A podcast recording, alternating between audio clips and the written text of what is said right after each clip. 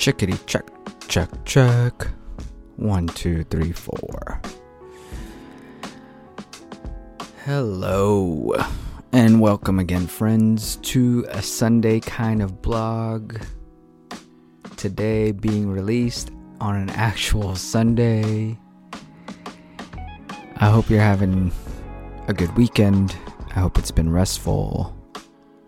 Um, I hope there's been some ease and just a sense of like relaxation and uh,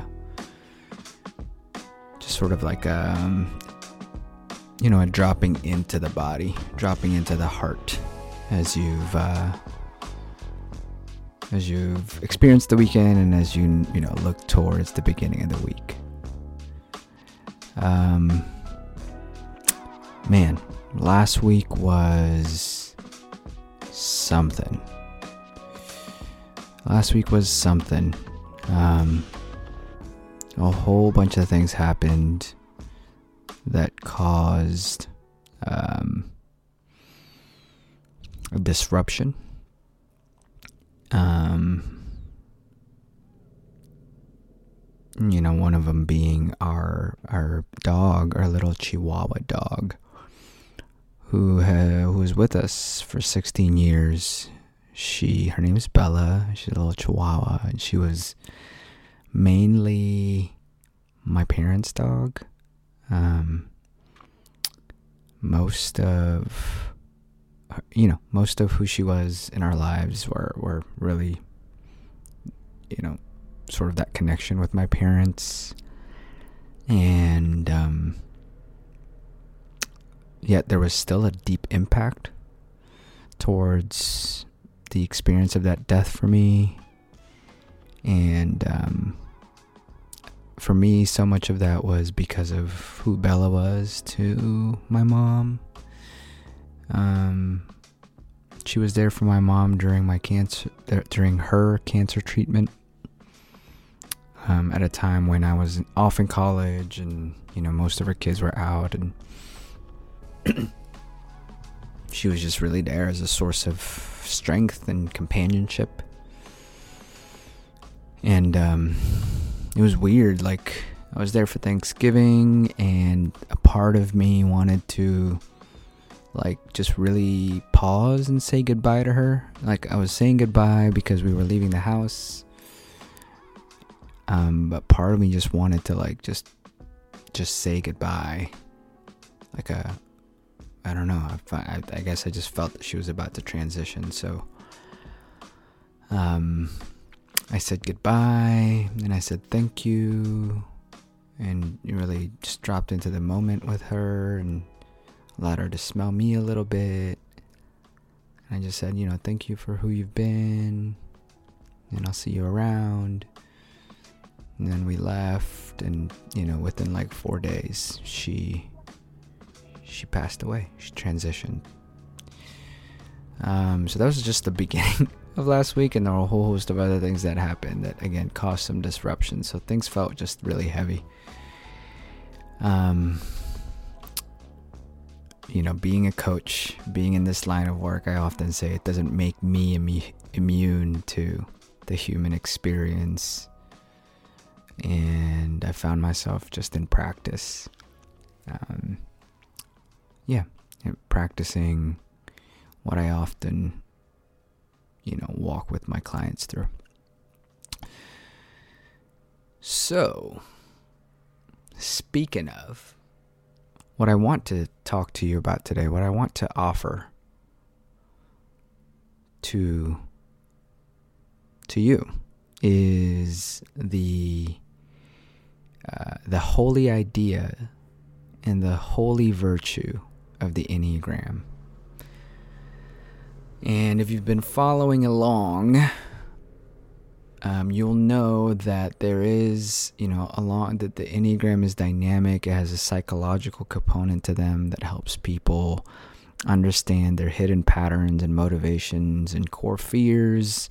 And through that psychological component and journeying with those patterns, people um, honestly feel a sense of more ease and effortlessness in their lives, in their work, able to build more trust, able to just move through the world um, with less anxiety, less stress, right? That's sort of the psychological path. And there's a somatic path that I talked about last week or, or last podcast, yeah, last Thursday.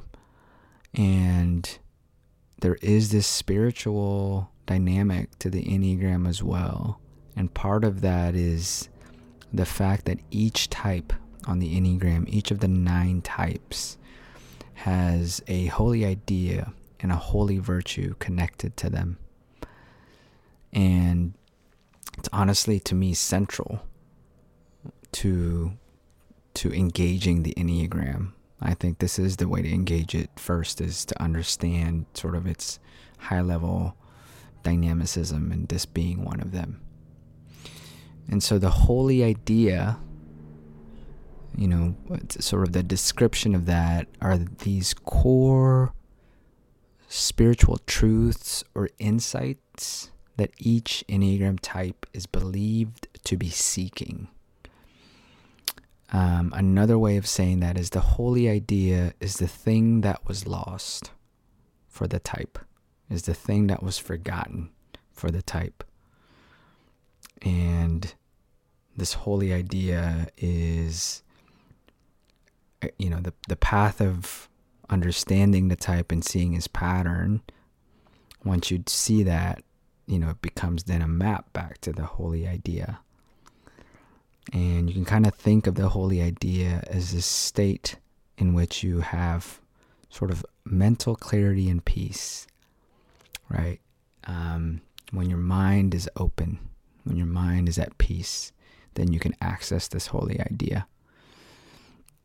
And then the holy virtue is the sort of positive quality that arises naturally when a person is living in alignment with their holy idea.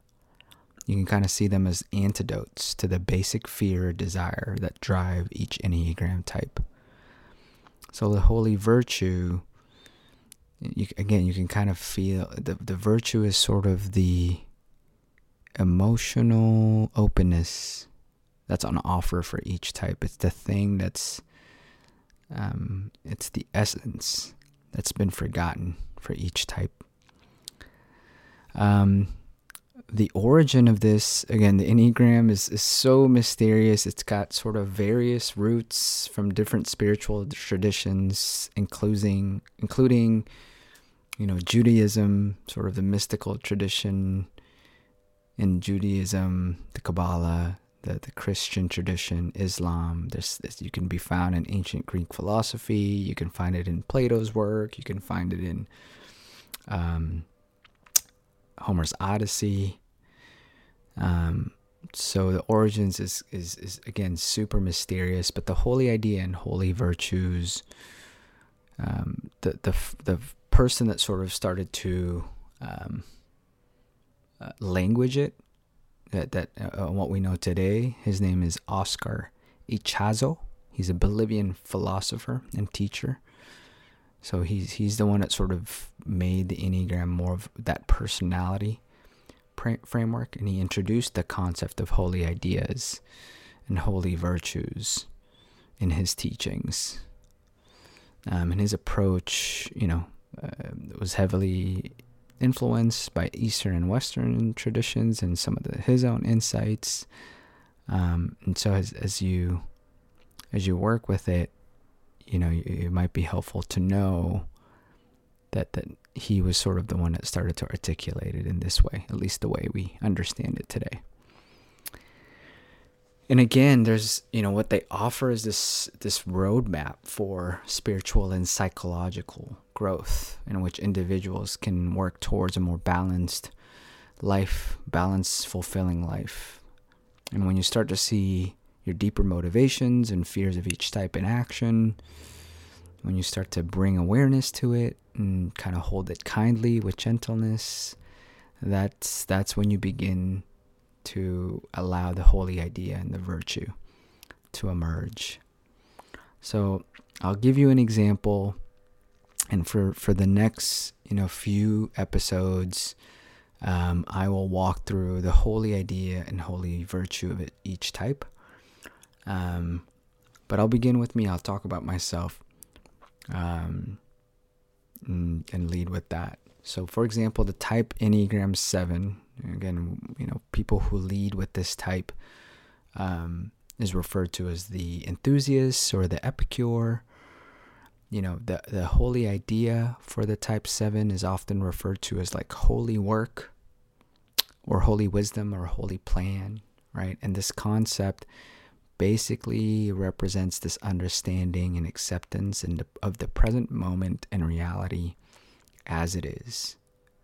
Just this intellectual understanding that and clarity even that that what all that you need is just right here and right now, and there's no need to escape into the future and create plans or possibilities for more exciting experiences, right? That's what the type 7 wants to do is they want to create plans, they want to create options. We want to create plans and options.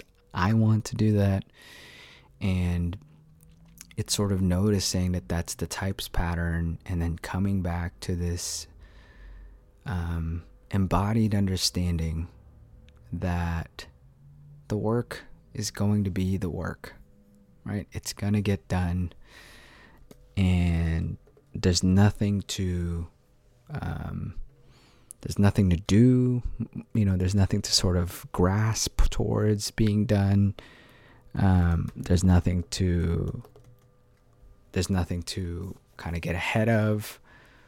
Um, I'm reminded of this Lao Tzu teaching, um, this Lao Tzu quote. And I'll read it to you now. I was, I was just looking it up. You probably heard some some typing because I was trying to remember where I put it. But Lao Tzu, he says, you know, a spontaneous product of the whole. And his, his poem goes, Do you think you can take over the universe and improve upon it? The universe is sacred. You cannot improve it. In the pursuit of learning every day, something is acquired. In the pursuit of Tao, every day, something is dropped. Less and less is done until non action is achieved. Tao abides in non action, yet nothing is left undone. so, like, you know, when I read that, right? When I read that, I feel into the truth of this idea of the holy work.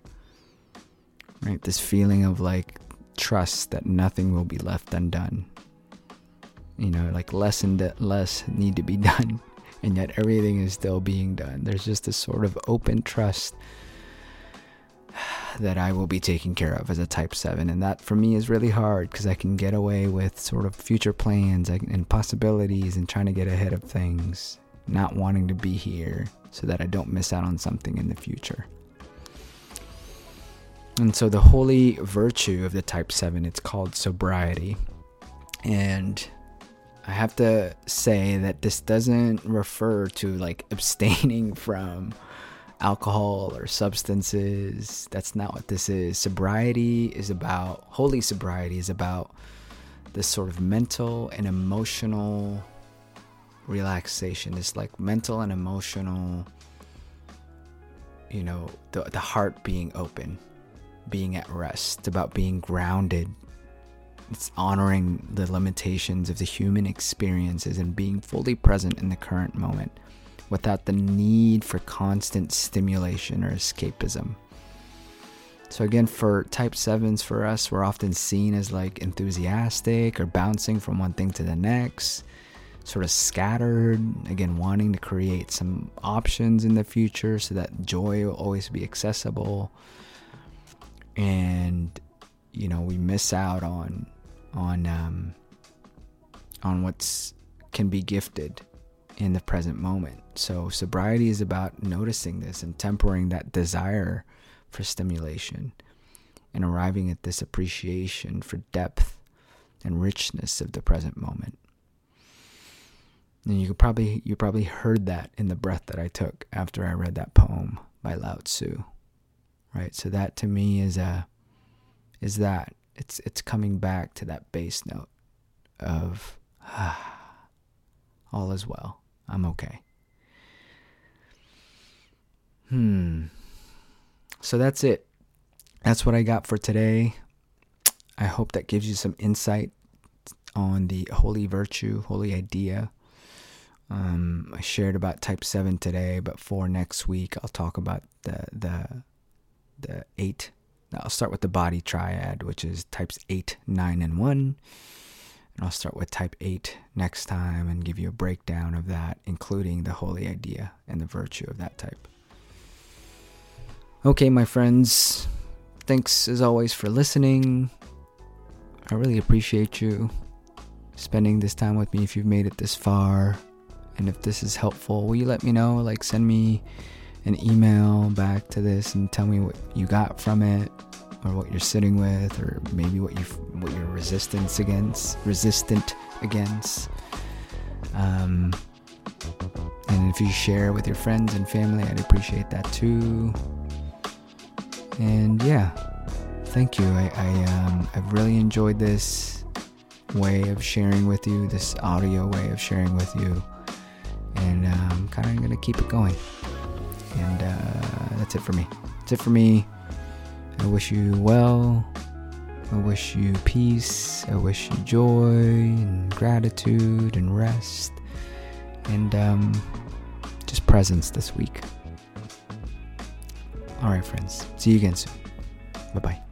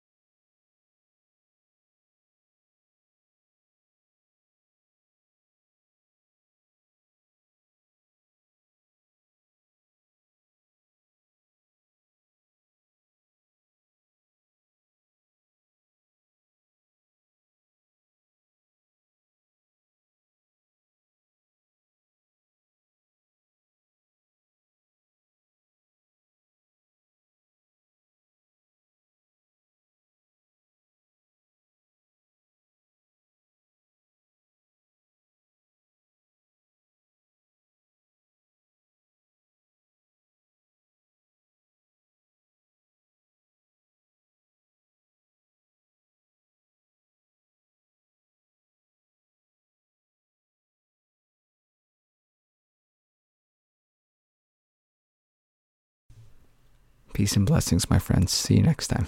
Bye bye.